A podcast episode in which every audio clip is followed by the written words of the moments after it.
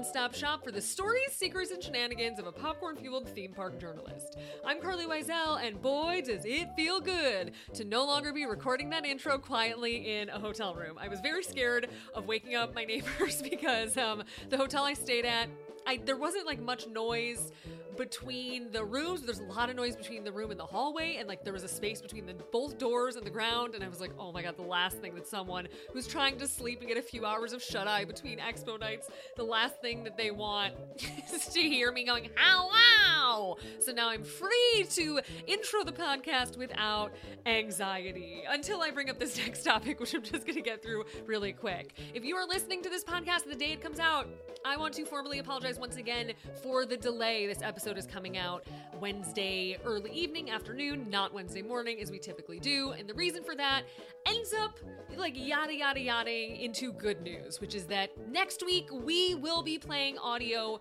from my World of Duffy and Friends revealed panel at D23 Expo. This panel was such a blast. Uh, and apparently, people who attended also liked it, so it's not just me being biased. Um, but we were able to locate the footage. I'm going to be able to pull the audio out of the video to put it on the podcast, which is very exciting. I wasn't entirely sure that it would come together, but we got it. And so that will be next week's episode, which I am so excited about. There's, we talked to people we've talked on the podcast before, like Charlie and Eva and Daniel, and it's just so great. And um, the reason this is delayed is because we thought we might get it in time for this week's episode to put it in with Disney news stuff, which also would have been a terrible idea because that's too much. But you know me, I um, uh, what's what's the opposite of like uh, over promise and under deliver? Oh no, that is that's it. That's I guess kind of what I do because I have terrible time management. But what I lack in time management, time management, I make up for in hope and in wanting to deliver you the best podcast product possible. So sadly, we weren't able to glue them together for this week, which meant that I missed my editing deadline with Jeff. So I'm editing this week's podcast, and your girl not good at editing. She may have gotten a little confident after making mini episodes in the middle of the night in her hotel room every night at D23 Expo, and uh, forgot how uh, intense a full like editorial style recap of Disney Parks news can be for a full episode with all the little uh, beeps and noises and things. So, I apologize for any audio issues in this episode. We should be good to go because it's just me discussing things. But beyond that, um, D23 Expo was great. I forgot, I haven't been at a convention since 2019. So it was overwhelming on day one and two. And then day three, I really hit a stride. Like, I really got into it. And then it ended, which was kind of a bummer. I was kind of getting used to my life being like sleep six hours, wake up, get ready, grab a backpack, go just have news yelled at you for hours and hours and hours and hours and hours and then do it all again the next day. It was really nice. and now my life feels so calm without it, which is strange. But it was a really good time. I'm really glad I went and I can't wait for the next one. But we have so much to talk about from D23 Expo 2022 that we need to wrap up that we are going to get into. And we're not just saying like talking about news, recapping the news. No, we have a lot of thoughts, a lot of opinions, a lot of predictions, and some surprises and secrets in here that you uh, probably not expecting. Uh, that's all I'm going to say for now. Uh, we're going to take a quick break and then we will get into dissecting everything about the D23 Expo Disney Parks news that came out. Stick around, we'll be right back.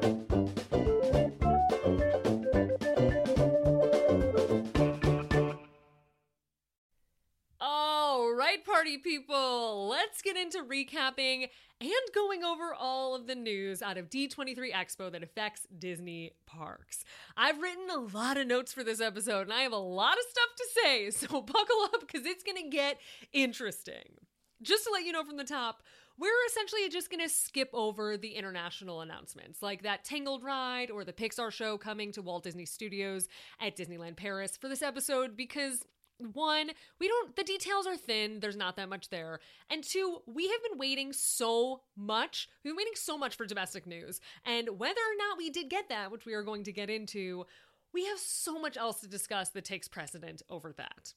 I'm also just going to admit this at the top that I was given a special secret preview look at one of the attractions we're about to discuss that I haven't told a single person about except for you.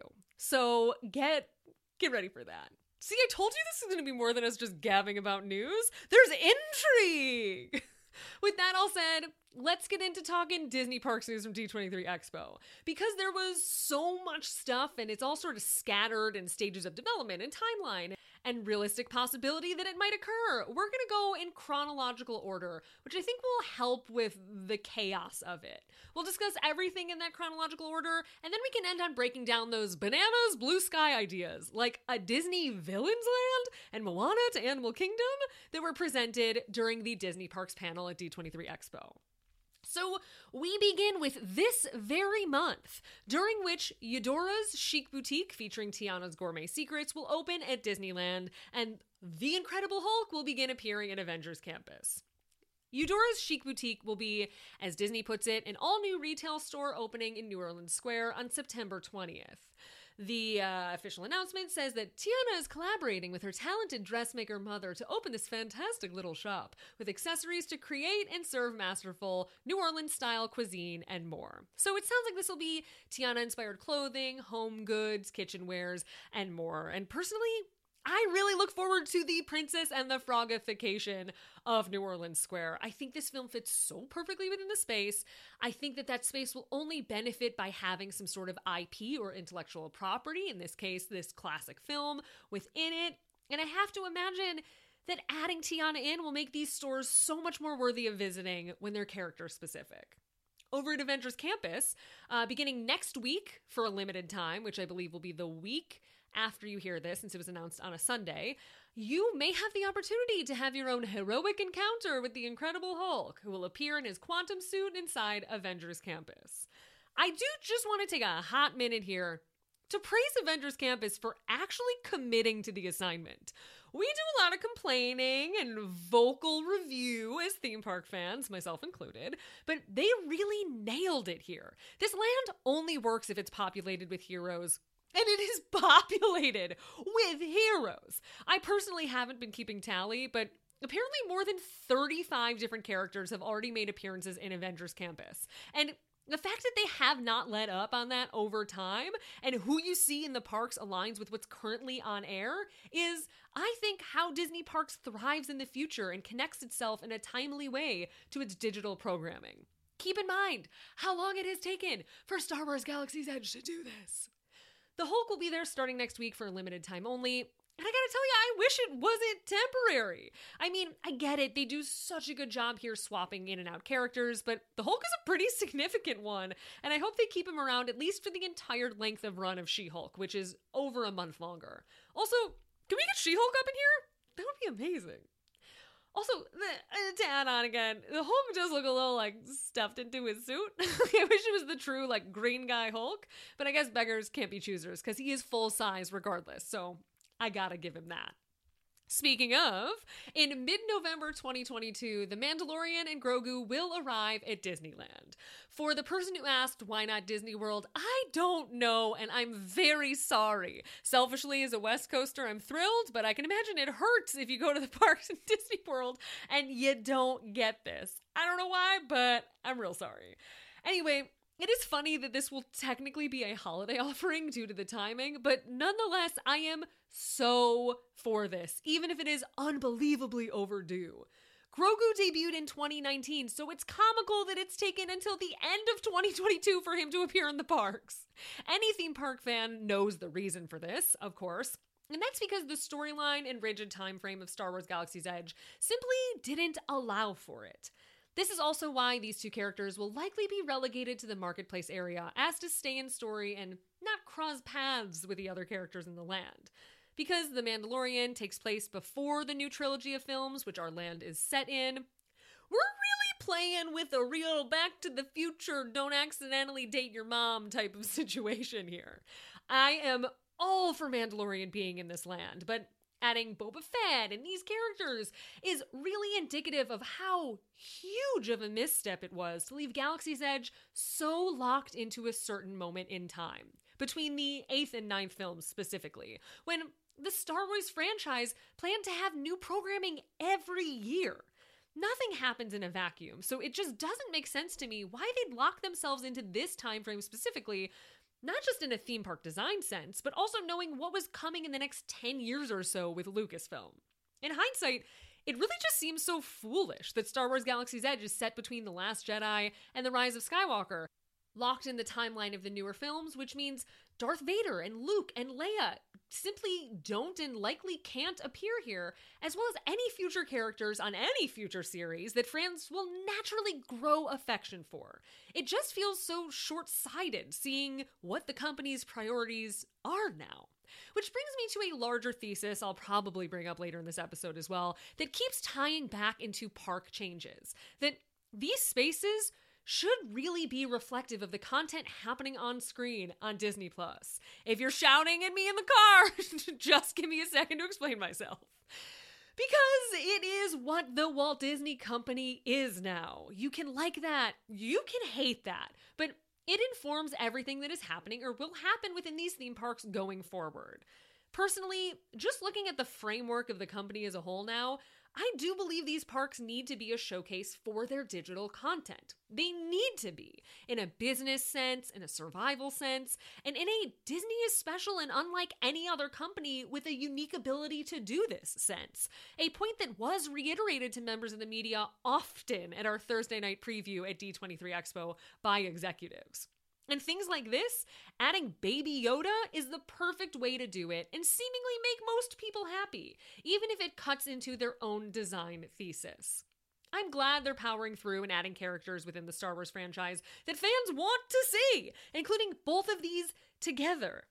And for anyone who hasn't seen the character design yet, Mandalorian is there with Baby Yoda and a little sling bag, a little pouch. so cute.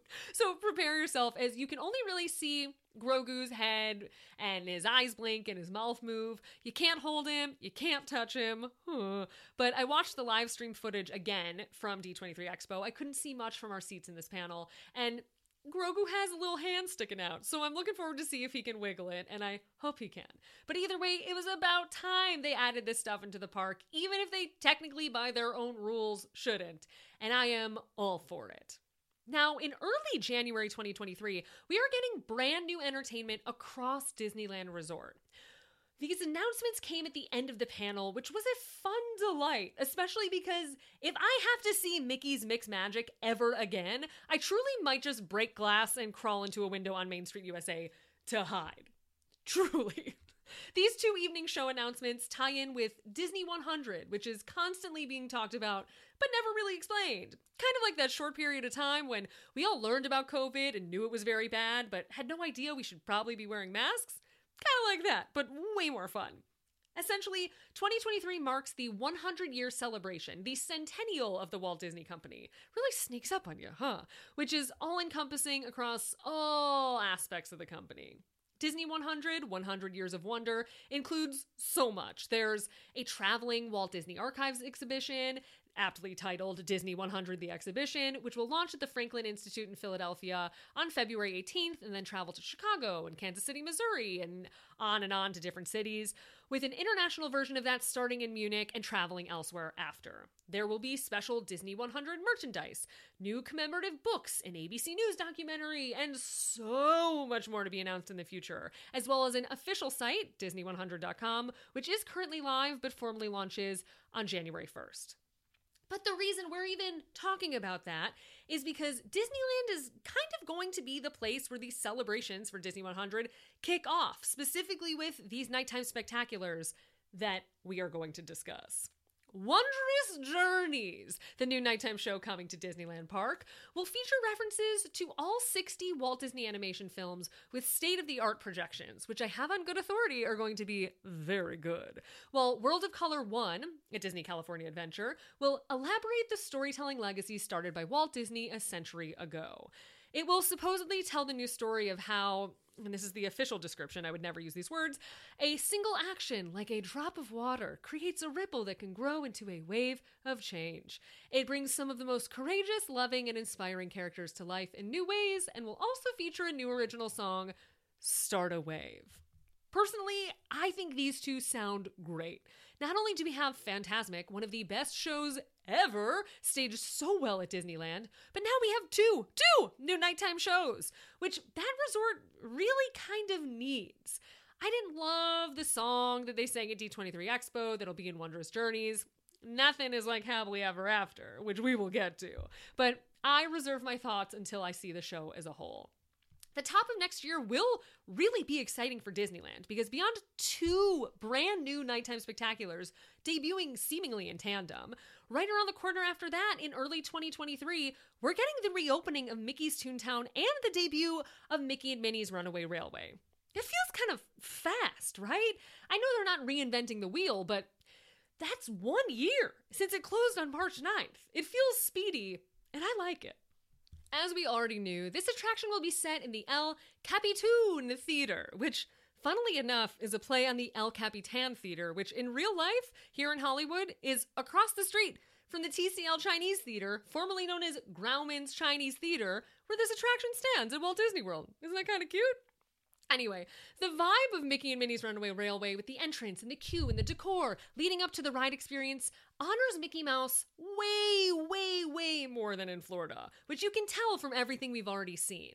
We learned this from the fun facade and the Toontown model on display at D23 Expo, as well as the queue artwork that Josh D'Amaro showed us during the D23 Expo Parks panel. And I won't lie, I was skeptical of this attraction coming here. The design once, build twice philosophy isn't really my personal favorite, particularly when it comes to attractions that are at both domestic parks, as much as I understand it from a business perspective. But dare I say, I think Mickey and Minnie's Runaway Railway will end up working better here at Disneyland. I wasn't sure how I was going to discuss this on the podcast, but here's a bombshell. I was secretly invited to a private walkthrough of Mickey and Minnie's Runaway Railway a few days ago with a handful of other reporters and Disney CEO Bob Chapek. Everyone's being real dodgy about this online, as there were other people there. I truly expected to mention this loudly and publicly well before I did. But it's been days on the internet and there's been crickets, so I guess we're just gonna talk about it here. Now, as a loud, opinionated, mouthy woman on the internet, there's not a chance and you know what. I'm just plunking that information in a tweet, hitting send, and thinking the reaction won't be anything short of an abuse parade wherein I'm accused of being a corporate shill, a hack, a company mouthpiece, or dozens of other things I cannot mention verbally here as we are a family friendly podcast. But because after seven years in this line of work, I've seen some unbelievable feedback online to people like me just doing our jobs Alas, here is a small statement before we get into it. Reporters are often given random opportunities to meet with executives. And rest assured, this does not change anything about the way I report on this company. I still strongly believe and will openly complain about many things, of which there are many, included but not limited to how prohibitively difficult it is to visit Walt Disney World at the moment, how 7 a.m. Genie Plus bookings are the antithesis of what it means to be on vacation, and how they're quite openly devaluing their own hotel product and pretending like nothing is happening. But even with that and many more complaints to come, I have been previously and continue to be somewhat sympathetic to the position the current CEO is in. As we've all observed, when things happen in the park sector that we don't like, Disney fans blame Chapek. And when things happen in the park sector that we do like, Disney fans praise Josh D'Amaro.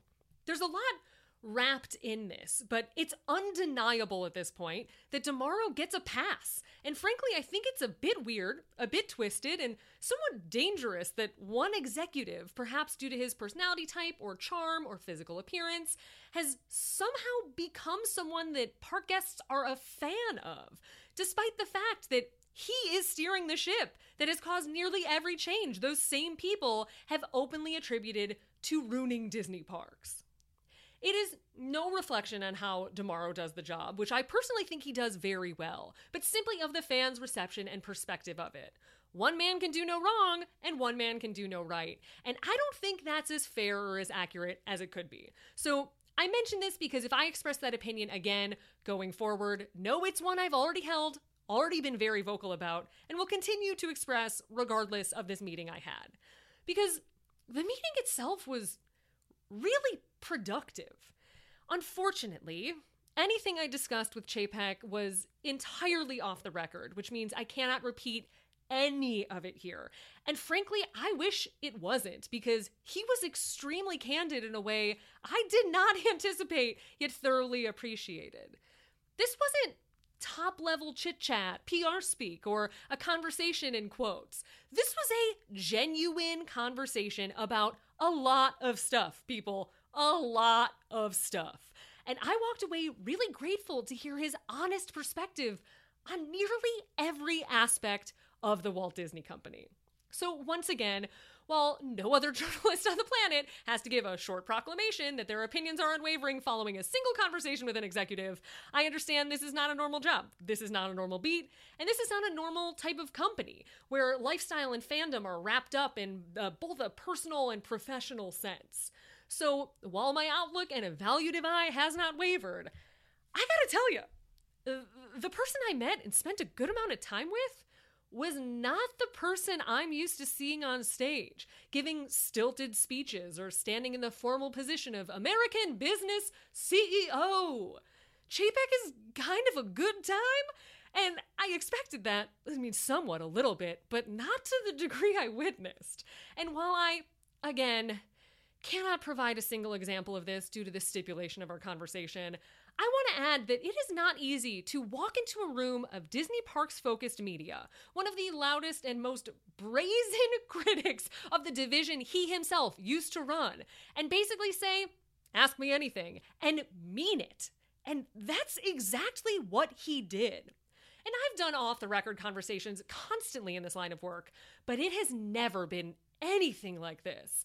Because you got to keep in mind, the way this company specifically has handled its relationship with media for the entire time I've been reporting on it is unlike anything else. I'm not going to include any personal anecdotes here, but trust me from the weight of my voice. This is an age old, well oiled PR machine. And anyone who's worked within it or, whew, good luck, faced it in opposition knows what I mean. So, for Chapek to choose to do this of his own volition, to voluntarily step into a room with someone like me, someone like me, who's gonna pounce at the chance to ask things she probably shouldn't. I've never seen that in all my days reporting on Disney, or anything even close to that. Never has someone at the company given me actual honest answers without hesitation to every single thing I've asked about a seasonal food or a ride queue let alone the CEO himself, who sits in a tornado of public opinion, discussing whatever I wanted to discuss. That, that I have never seen before. That's surprising. It's bold, even if it's off the record. And personally, I'm interested to see more of that guy I saw in that room appear publicly. And with that little gem, let's get back to the ride. Unfortunately, yet again, I'm not able to discuss at length what we saw at Mickey and Minnie's Runaway Railway, so please bear with me as I do a very delicate journalistic tap dance to try and provide you information without having to pull this episode down and entirely re edit it, which nearly happened and is a small part of this delay. Bloop, surprise. We've seen a few pieces of concept art for this attraction so far, specifically of the queue which is the starkest difference between this attraction and the one we know and love in Florida.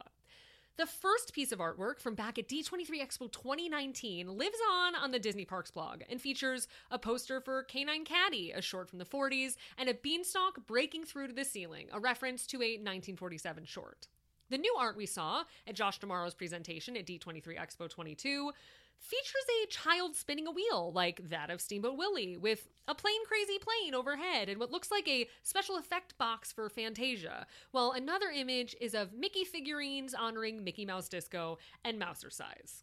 Now, I'm not sure if this background story still applies, but in that 2019 announcement, they said before you enter the cinema, you'll experience a special exhibit created by the Toontown Hysterical Society featuring costumes and props from the Toon world, which is uh, what this is. And while I can't say much, uh, again, what I can say is it plays out like a fun, colorful, kind of Mickey Mouse museum, done in a style that matches the vibe of Toontown itself. And I think it is very fun and frames the attraction in a whole new way. I also think this iteration of the design, launching during the 100th anniversary of the company with more of a Mickey Mouse emphasis from the jump, is a really nice thing. And dare I say, so much more befitting of this iconic character. I'll add too that Aside from the queue, it is essentially the same attraction, which I had to get special permission to say, but it is essentially the same ride, which is a good thing because we like that ride. However, being able to walk the track like we did did give me access to details I had not seen before, which was so interesting. We weren't taken in to see Toontown itself, but the model of Toontown, of Mickey's Toontown, was on display for the public at D23 Expo. So, going off of that, I just have to say, I think the improvements are so wonderful and so thoughtful. I appreciate that Disneyland saw the need for ha- and the value in having a space for families, for kids, and now for everyone to experience this place in a multisensory way. Toontown, as it was, really wasn't as good as it could have been. And I'm glad they chose to put the money in to redo it and reinvigorate this part of the park. I've gotten a few questions about this area, so I just want to add real quick. Roger Rabbit's cartoon spin will be staying, but unfortunately, I do not yet have details beyond what has been made publicly available for the space itself, including any thematic changes to Gadget's Go Coaster. And right around the corner, after all of that, after Toontown, after Mickey and Minnie's, after new nighttime entertainment, and then right around the corner from all of that in early 2023, in spring 2023, we have Magic Happens coming back to Disneyland. Now, I'm obviously thrilled for this because I'll tell you, I still to this day have never seen Magic Happens. I saw a press preview of some of it, but I never saw the actual parade because I left for Disney World the day it debuted and I couldn't make the press preview. And hey, in February 2020, I thought, oh, no worries, I'll see it when I'm back. And now we all know what happened. Huge mistake. Should just assume anytime I have plans that a global pandemic is incoming. So, personally, I'm beyond thrilled this is back at the parks. And professionally, I think it is so good and such a good addition to Disneyland Park. It's a great parade. And now we got it back. But it does, however, reflect onto a theme we'll get into, which is stuff we already had returning to the parks as new stuff. So put a pin in that as we will discuss it, likely in this episode and further on. Spring 2023 will bring Tron Light Cycle Run to Magic Kingdom at Walt Disney World Resort. We are hopping coasts right now, people. And I really have nothing to say about Tron. Uh, honestly, there have been construction pictures of this attraction daily. You can see it from the Tomorrowland Transit Authority People Mover. So if you're interested in the progress in Tron, you've probably already sought all those images out. This ride is a good time. It's fun. But the interior ride building, which is the bulk of the experience, has not yet been shown to the public in full. So I really can't tell how different it might be from Shanghai's version. Either way, a new coaster at Magic Kingdom is always a good thing, so I'm very happy it's here. I've been on it in Shanghai a bunch of times, and it's to make any sort of virtual queue lightning lane situation really interesting, and not just for demand. The thing with Tron is that you want to ride it during the day to see people walking around and underneath and things, but you also want to ride it at night when you're plunged into darkness. So prepare yourself for a debate over which is superior and which may likely be the in demand choice when the ride does finally open. Oh, and why is it opening in spring 2023 when it maybe should have been open during the 50th anniversary? I have no definitive answer, but the truth is, from where I'm looking, they don't need to open it yet. These parks are busy, they are bustling, and people are still jazzed about Guardians of the Galaxy Cosmic Rewind. So if they're holding it beyond the 50th, which spring 2023 all but infers, it kind of makes sense. Depending on timing, it could tee up over spring break or even open early before summer, before those summer crowds, and could be the main hook for getting people back to the parks over the summer. But it brings me to our next bit of news. All the stuff at Disney World that doesn't have a date that could debut spring, summer, or Lord knows when. Now, I could have sworn we got a date for Hatbox Ghost coming to Haunted Mansion at Magic Kingdom at Walt Disney World, but I looked online and I cannot find it. So I'm going to go out on a limb here, and I'm going to say that we are probably going to get this around March 2023 to tie into the release of Haunted Mansion when the film debuts. Because we now know officially that Jared Leto will be playing Hatbox Ghost, it only makes sense to bring Hatbox Ghost to Disney World to tie into the film. Sure, this announcement was kind of played off as fan service and a little bit of a gift to people like us, but the truth is, when you launch a film with a celebrity in a known role, but that role only exists in one version of the Haunted Mansion in California, that is simply an error that needs to be quickly fixed and points to the Hatbox Ghost likely having an integral role to the film, not just a blip and then he's gone cameo. So even if we're getting this as a little favor to fans, it's just because they budgeted it out and probably realized this movie will make no sense with the ride it's named after if it doesn't mm, line up coast to coast. Whatever, honestly, I don't care. It's fun. It'll be great that it's there it'll make fans happy. And it ties in with the film. Win win for marketing and us. Which brings us to the most spectacular news of D23 Expo that Happily Ever After will be returning. And on top of that, the cherry on top of the dream sundae, then Epcot will be getting a new nighttime show. I. Anybody who knows me, who listens to this podcast, who follows me on social media, knows how hurt, enraged, and uh, angry, enraged, mostly enraged I was that Happily Ever After was taken away from us. I thought, personally, I love it. Professionally, I thought it was necessary to the Magic Kingdom. And I gotta tell you, uh, I, I really tweeting something like summoning circle happily ever after and then literally seconds later them announcing after with Jordan Fisher walking out on stage is probably the most power I've ever felt in my life. I didn't make this happen. That's not how things work. That's not how Twitter is. But still wanting something so bad, knowing I was right and having it come to fruition. Woo! Thank you to everyone who filled out a guest survey who backed me up. Now, back to Happily, Happily Ever After's debut. I am going to go out on a limb here and say that because we don't have an official date, Happily Ever After will probably open in the spring or the summer, while whatever nighttime show is coming to Epcot's World Showcase Lagoon will likely open in the fall. I'm guessing, I'm guessing, I'm guessing, I'm guessing, but look at it from a marketing perspective. If you're lining Tron up to be your big spring summer story to drive people back to the parks after the 50th and for the 100th, adding Happily Ever After just makes sense and breathes life into the Magic Kingdom as being the must see destination, even beyond the 50th. Add to it as well that the 50th ends at that same time and the 100th is able to fully take over, and you kind of have this double whammy in your back pocket that keeps the excitement and the cadence going to draw people to Walt Disney World. Do I have any idea when this will actually happen? No, I do not. I know nothing.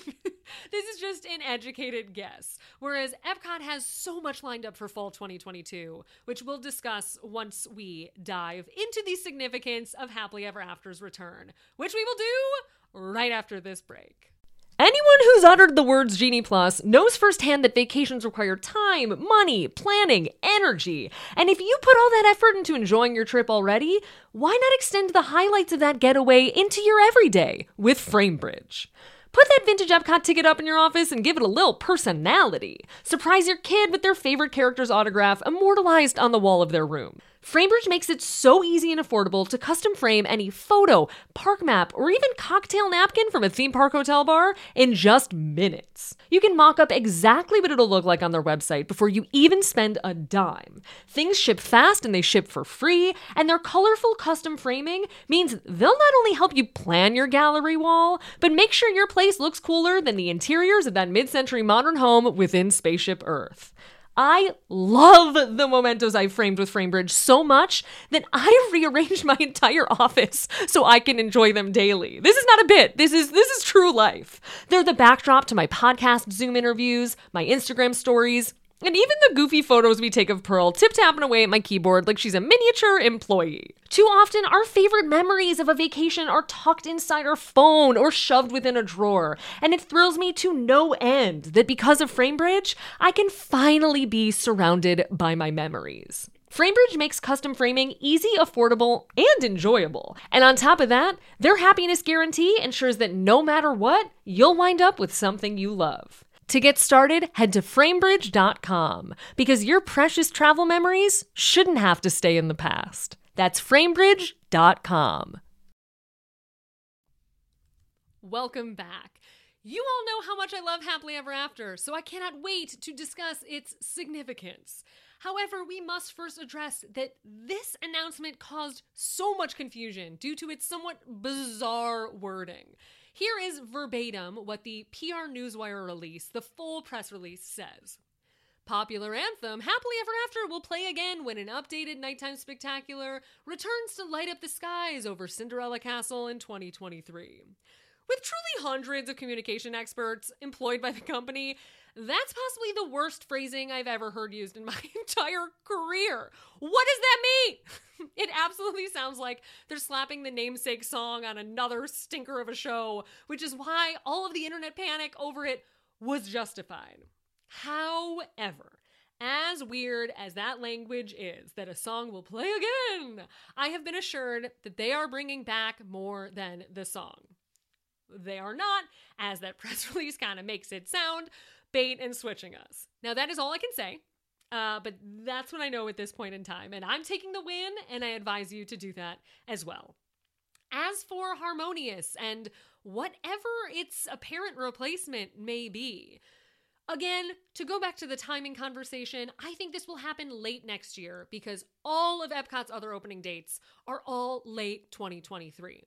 World Celebration, the current Parks and Rec style pit in the middle of Epcot, is set to debut in late 2023. Moana Journey of Water is set to debut in late 2023, and that Figment walk around character, which seems easy enough to have by now, as my colleague Scott Gustin pointed out, is also set to debut by the end of 2023, which is essentially late 2023. Just looking at those dates and from a kind of marketing perspective, with Disney 100 happening at the same time, it very much feels like they're going to want to launch Epcot anew and tee up this new version of Epcot, launched as one, with you know, tying in its background and its history and its future and bringing all of those together to launch in unison. That said, the announcement that a new nighttime show was coming to Epcot really seems to have taken people by surprise. And I don't want to be rude about it because I know it takes so much work from so many people to put these shows up, and I appreciate that. But as a critic, uh, I knew from the moment I saw these that the nighttime shows for Walt Disney World's 50th were just not good enough to stand the test of time. I've made it pretty clear how I feel about Harmonious, and it's in lockstep with what I feel about Disney Enchantment, the current show, and Magic Kingdom. My issues with Enchantment were that it lacks the heart that a Magic Kingdom nighttime spectacular would have. It's not bad by any means.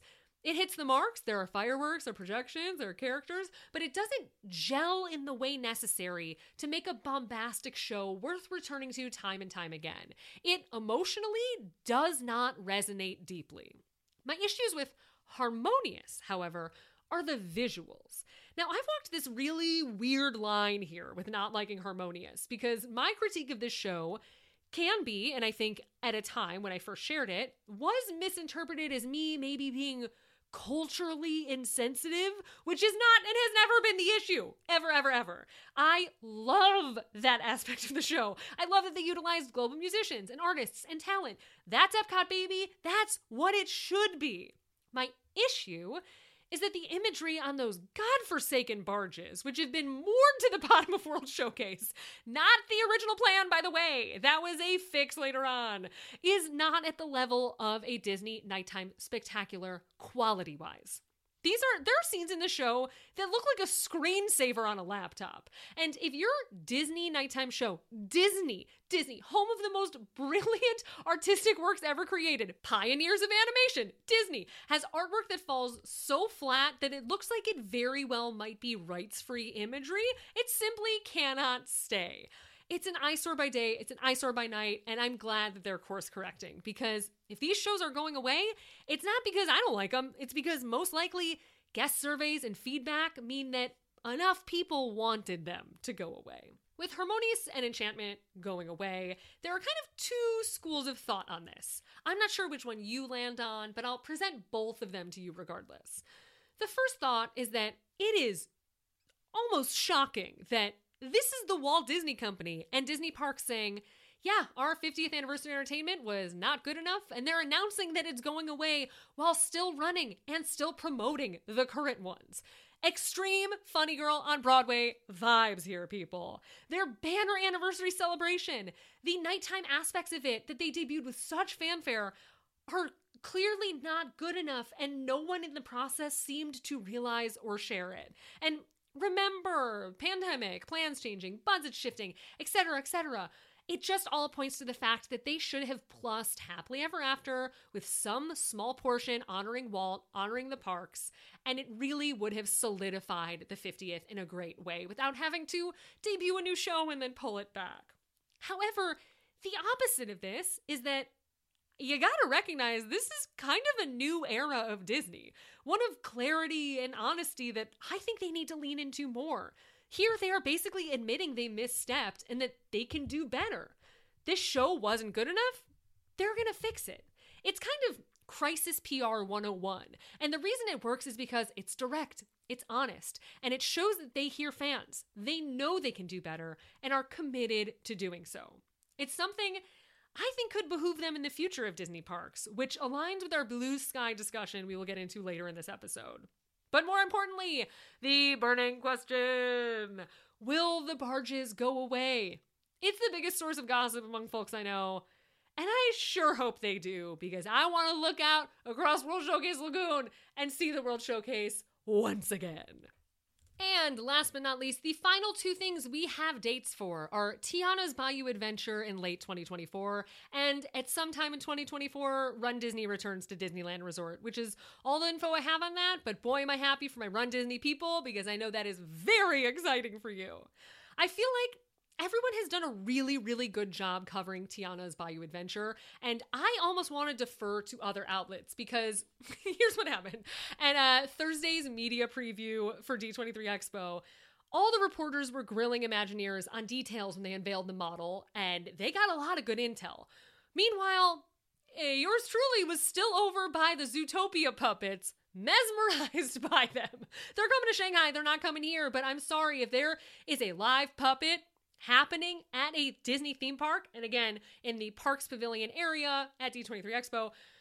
I saw this before I entered into the room where I even knew Tiana stuff was happening. So when I see a puppet, you know what I'm thinking. You know what I'm thinking. Say it with me.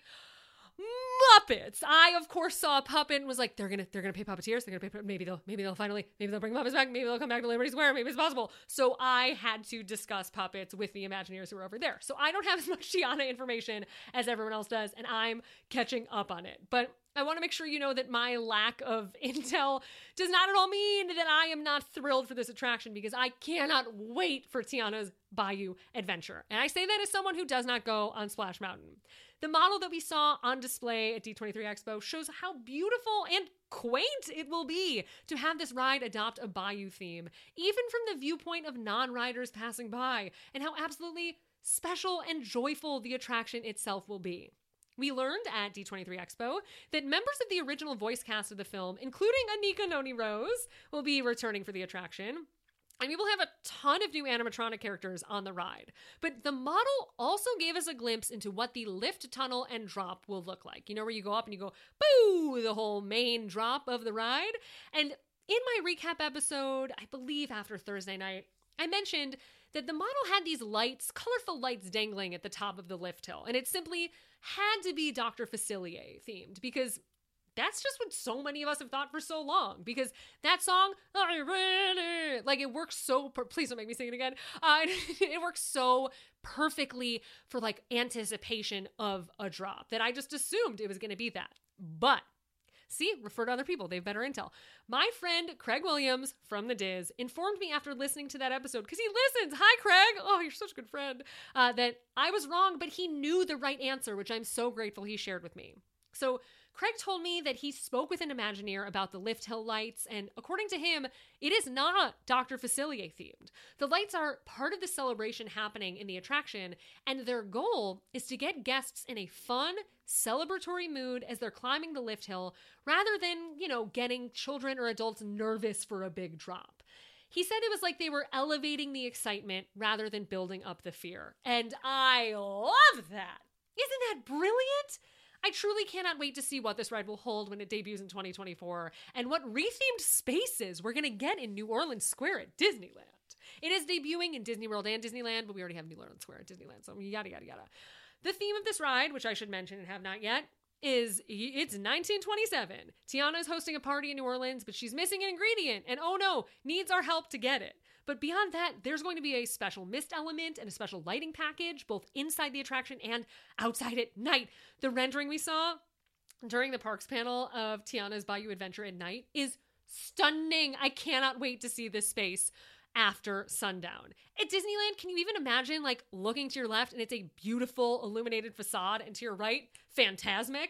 Or at Magic Kingdom, standing in the glow of this mountain while watching fireworks?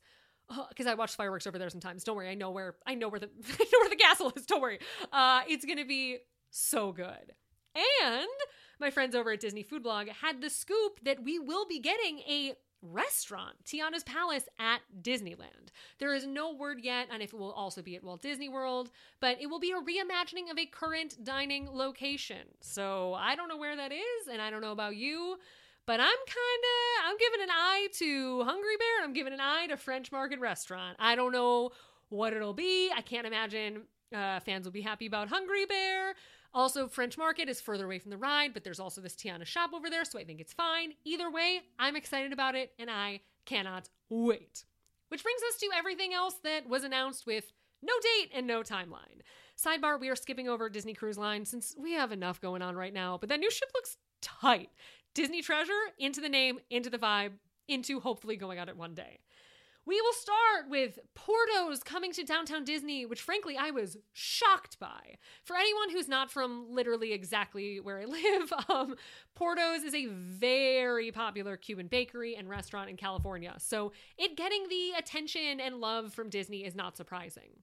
The thing is, people really love Porto's more than most other restaurants because it's good, but it also has good prices. Like, unaffected by inflation, bafflingly low. You'd think it was fast food, but it's not. Prices. Now, I put this up on Twitter during the parks panel once this was announced, but what you need to understand is that I checked the menu online for the Buena Park location, which is eight miles from Disneyland Resort. And at that Porto's, a cookie is 85 cents. Chicken empanada, buck 39. A pork tamale, two ninety five, and a butter croissant, which was apparently voted LA's best. I've never had that there. I've I've gotten cake. I got to get that.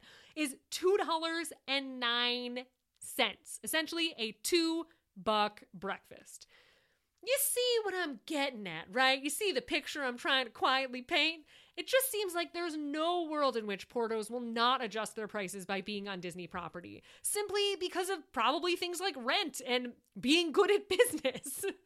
And I wonder what those price points will look like when it does open and if that does affect its popularity more than something like Din Tai Fung, which is already a sit down restaurant, which is a different price point.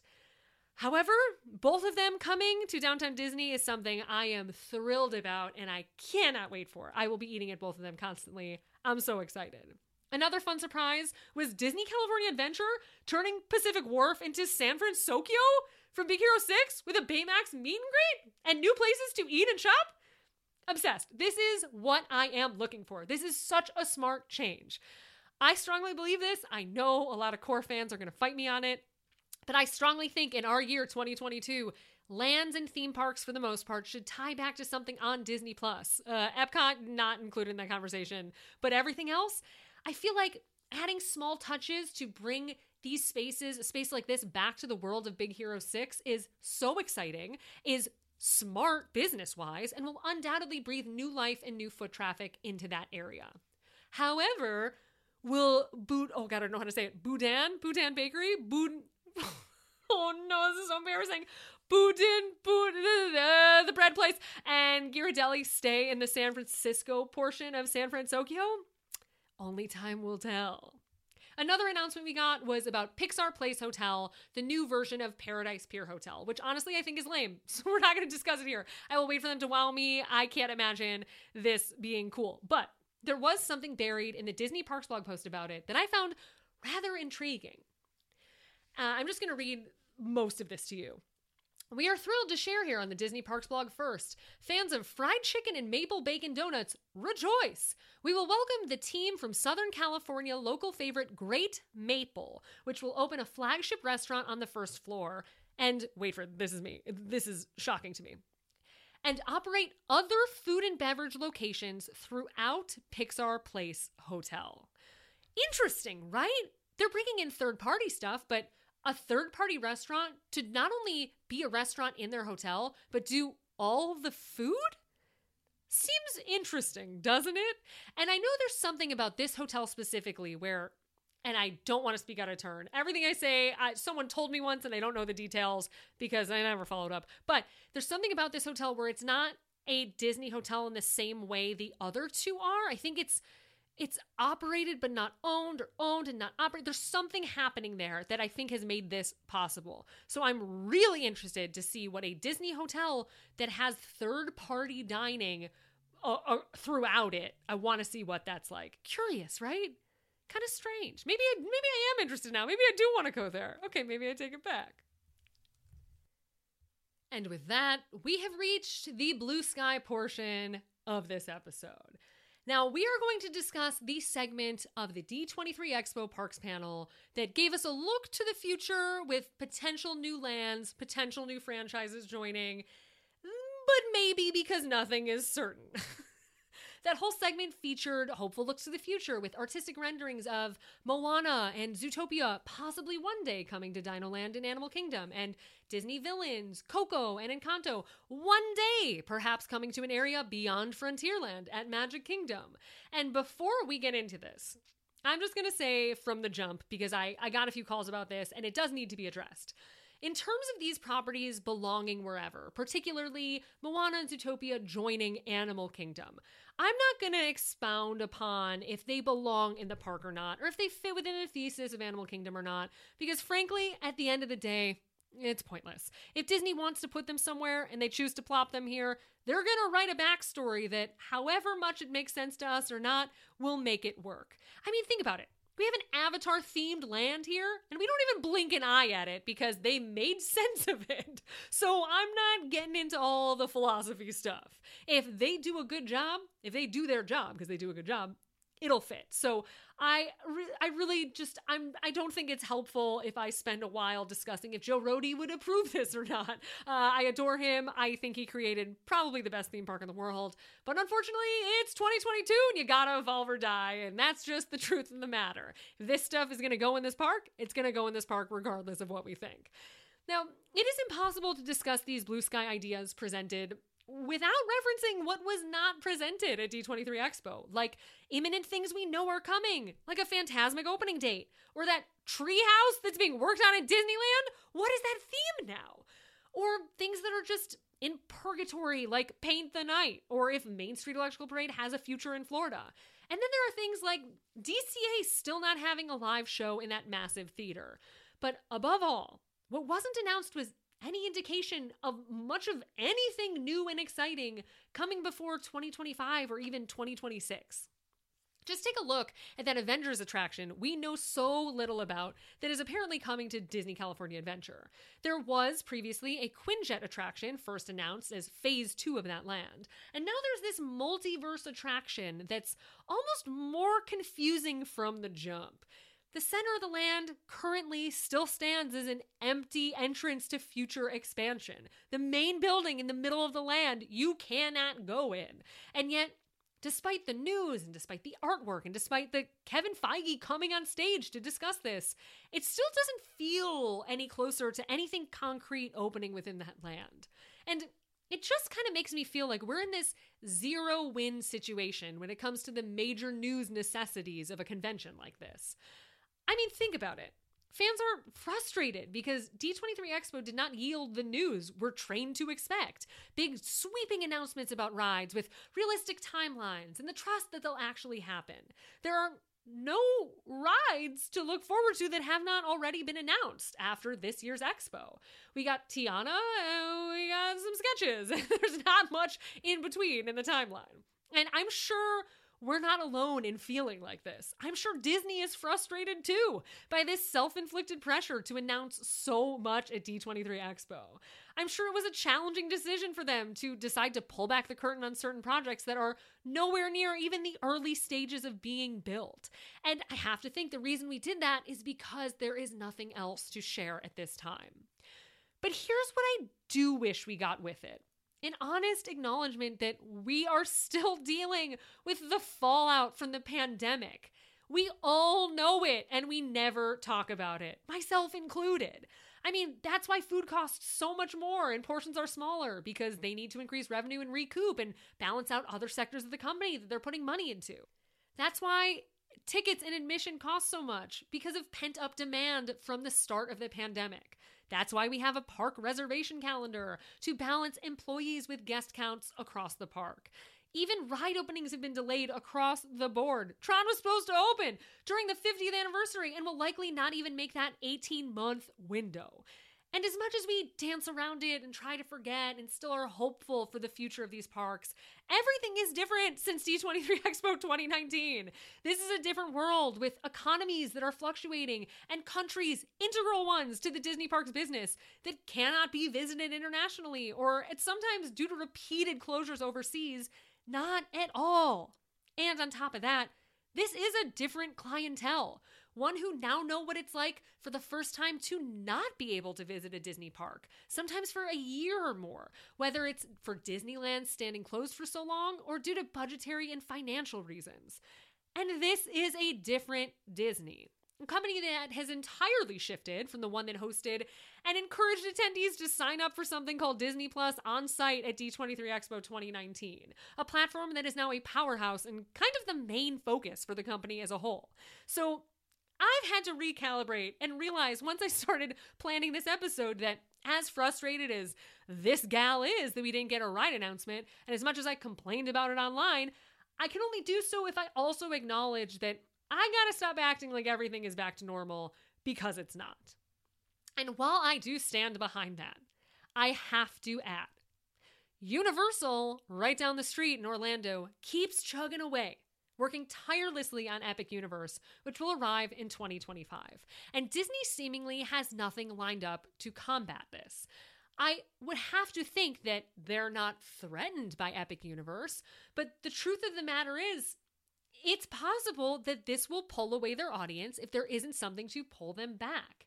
It's kind of what happened with Wizarding World of Harry Potter and why myself and other people tend to split a trip between Disney World and Universal while they're there. And while it doesn't seem like, oh, like they're taking too much of our revenue, that's true now, but if someone in two years, three years, four years is planning a trip to Disney and there is more exciting stuff happening at Universal, that might cut into a day or two of the time they would have spent at Walt Disney World. I don't know. I am not a fortune teller. But even with everything I just said, it is weird to me that we walked out of that panel somewhat aware of even what the five year plan for Disney parks is. All that said about the pandemic, it is a bit weird. The big attractions we know about are Tron, Mickey and Minnie's Runaway Railway, and Tiana's Bayou Adventure. Two of those are copies from other parks, and one is a retheme. And now that we know their time frames, it just seems like it's going to be real quiet between early 2023 and late 2024 when no new ride is opening, as far as we know. It's pretty much confirmed. I, I mean, there's no ride under construction we don't already know about. So, in terms of that solid time frame, not even what's happening 2025 and after when we get into the epic universe of it all, is the hype for Tron, a coaster in Florida, enough to last a year and a half? We can talk about it until we're blue in the face about why it's disappointing as a Parks fan to have no clarity on a newly announced ride with a solid timeline coming to either domestic park, something we all but expected. But I'm also somewhat taken aback that something wasn't announced simply for future planning. I am very curious to see what the vibe is like with attendees at Disney parks and specifically Walt Disney World in early and mid 2024. Again, Tron is opening spring 2023, Tiana is opening late 2024, and there is a gap there. A narrative happening below all of this is that while these new things are being announced and while this is all happening, these parks, specifically Walt Disney World, are only getting harder, more expensive, and more burdensome to visit. And with a stretch like that at Walt Disney World with no real new ride, and don't tell me Journey of Water coming will bring the crowds. don't tell me that. What is going to motivate people to book their travel? What is being planned to keep that demand up when we don't know if demand will waver at that point? Keep in mind, we are currently witnessing high demand from the pandemic, but early mid 2024, who knows if that will wane? I'm really not sure what's going to happen, and I don't know what will be in store for that time period or even once Tiana's Bayou Adventure debuts. But in general, for the blue sky announcements, I'm in support of all of them. I strongly believe change is good at these parks. I think a Coco and Encanto themed land or attraction, hopefully both, and the whole nine are essential. I also do not think, which I have seen some people say online, that those two properties should be shoved in Epcot because they're cultural, which is pretty bogus. They don't deserve to be othered. I think they absolutely belong here at the main show at Magic Kingdom, and I would love to see them together at this location that they're talking about, beyond Frontierland. I think the properties they're focusing on are smart and overdue and needed, but I have to loosely trust that far out in the future they are thinking these lands and spaces through. But still, these are far off ideas. They are ideas, they are not realities. And as much as I believe that, yes, the pandemic has affected everything, when the tickets are costing more, when the food keeps costing more, when the fast pass replacement keeps costing more, you naturally need to see more new reasons to return. And while I don't doubt that they're thinking through what is going to be immensely successful with some of these ideas they floated. What happens before then? This is many years out. What keeps us coming back between the things we know and the things we don't know as these places get more complicated and more expensive to visit? And that's the question I wish would have been answered from D23 Expo's park panel. And I didn't get that. I understand why we didn't get a new ride. I understand the complications, and I understand the risk of presenting blue sky ideas like that on the main stage. But still, I've got questions, and I don't know if we're going to get those answers until we reach those times. Thank you so much for listening to our recap episode. If there's anything else you have questions about, feel free to call the Churros hotline and we will tackle it next week on our Duffy and Friends episode. But until then, uh, happy theme parking! Hi, Carlye. This is Liz from Washington, D.C. Um, I had a question. I was looking online after the uh, Legends panel this past weekend, and are, what are are there any specific perks to being a legend? Like you get permanent Club 33 access, or like always go to the parks with X number of people for free, Obviously, a lot of these people would do that anyway because they're in the Disney family. But I was just curious if there's anything kind of set in stone in terms of perks for Disney Legends. Thank you, and I hope you have a wonderful day. Ooh, really good question. Um, I don't believe there are any specific perks to becoming a Disney legend beyond, you know, putting your hands in the plaque and uh, getting the statuette, the little trophy to bring home, and knowing it's very elite. And I guess it most of all just kind of raises you to a level of Disney stardom. And when you are a Disney legend, I assume you're kind of just tied to the company in the future. Like you're in the mix for special events and things like that. You are part of an elite club, you're part of a group of honorees who are very important.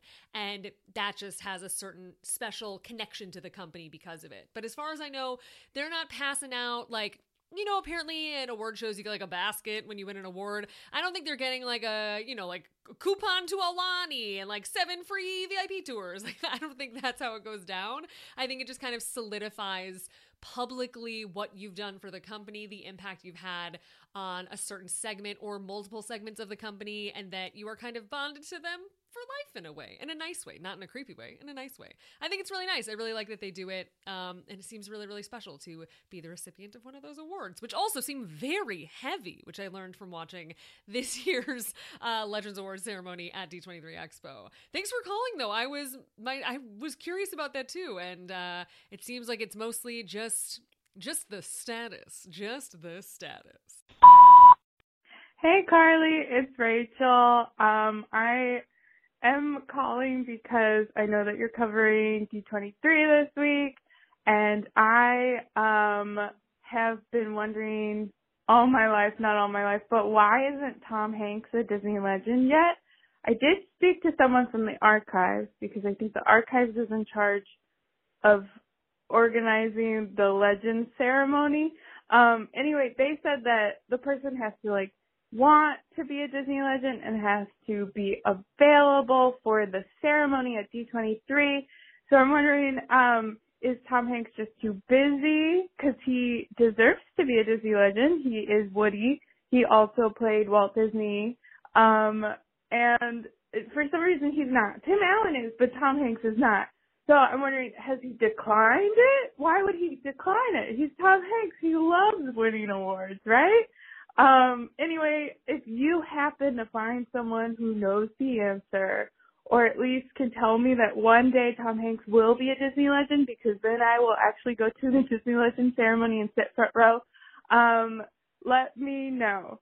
That is the one thing that has, I've never been able to get an answer, and it's the one thing I want is Tom Hanks to be a Disney Disney legend. Okay, anyway, um, uh, see you around D23. Okay, bye. This is a brilliant question because I do not know why Tom Hanks is not a Disney legend yet. Perhaps, and I'm just trying to think of this in a cosmic way, perhaps even Disney Legends, even that award ceremony needs their own Susan Lucci or needs their own Glenn Close, who has been nominated for a bunch of Academy Awards but I believe has never won one.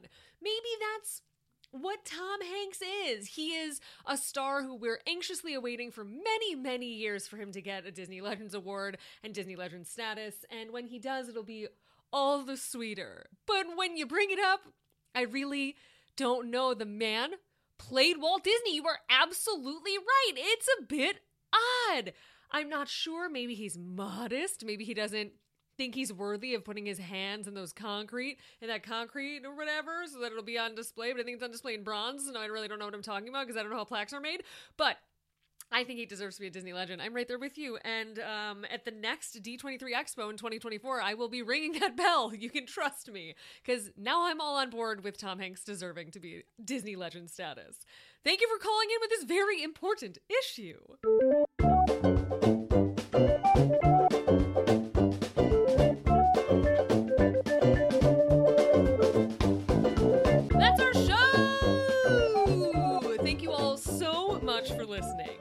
Can rate, review, and follow Very Amusing on Apple Podcasts and rate and follow Very Amusing on Spotify. I also don't really know about like the the computer end of how podcasts work, but apparently it means much more if you download the episodes, which I did not know about. Uh, I've never heard anyone warn about that. Anyway, if you could download it, I think that helps. I need to look more into that because I don't know how it works, but apparently it's a huge deal that I was not aware of. You can give us a call anytime at 747 Churros or send a voice note to 747 Churros or email a voice note to 747churros at gmail.com. When I say send a voice note, I mean like text it to 747churros.com. Because, uh, no, not .com, 747 Churros. Oh my God, I've said it too much.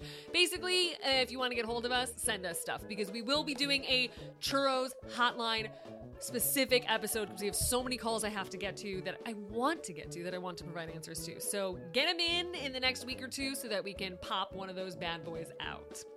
You can follow me at Carlye Wisel on Twitter, Instagram, and TikTok, or join the Family at facebook.com slash groups slash Carlye Wisel. You can also wear your very amusing heart on your sleeve with our merchandise at very-amusing.com. I know I didn't put up the, the kids merch that we got in because I've been busier than expected with the D23 Expo, but I will be putting it up soon. Uh, I will announce it on social media. It's coming. I swear. It's it's at HQ. Like it's ready to go. I've just been drowning over here, but it's coming. It's coming. It's coming. So um, if you want to put a T-shirt on a small child or a little teddy bear or anything like that, ooh, I wonder if it'll fit on my LinaBell. Ooh, TBD. Anyway, if you want to do that, uh, you can very soon at very-amusing.com. We have plenty of other merch there that's worth checking out. Be stylish. We're very amusing stuff. This episode was edited by me. Hope it wasn't too bad. Thanks so much for listening. See you real soon.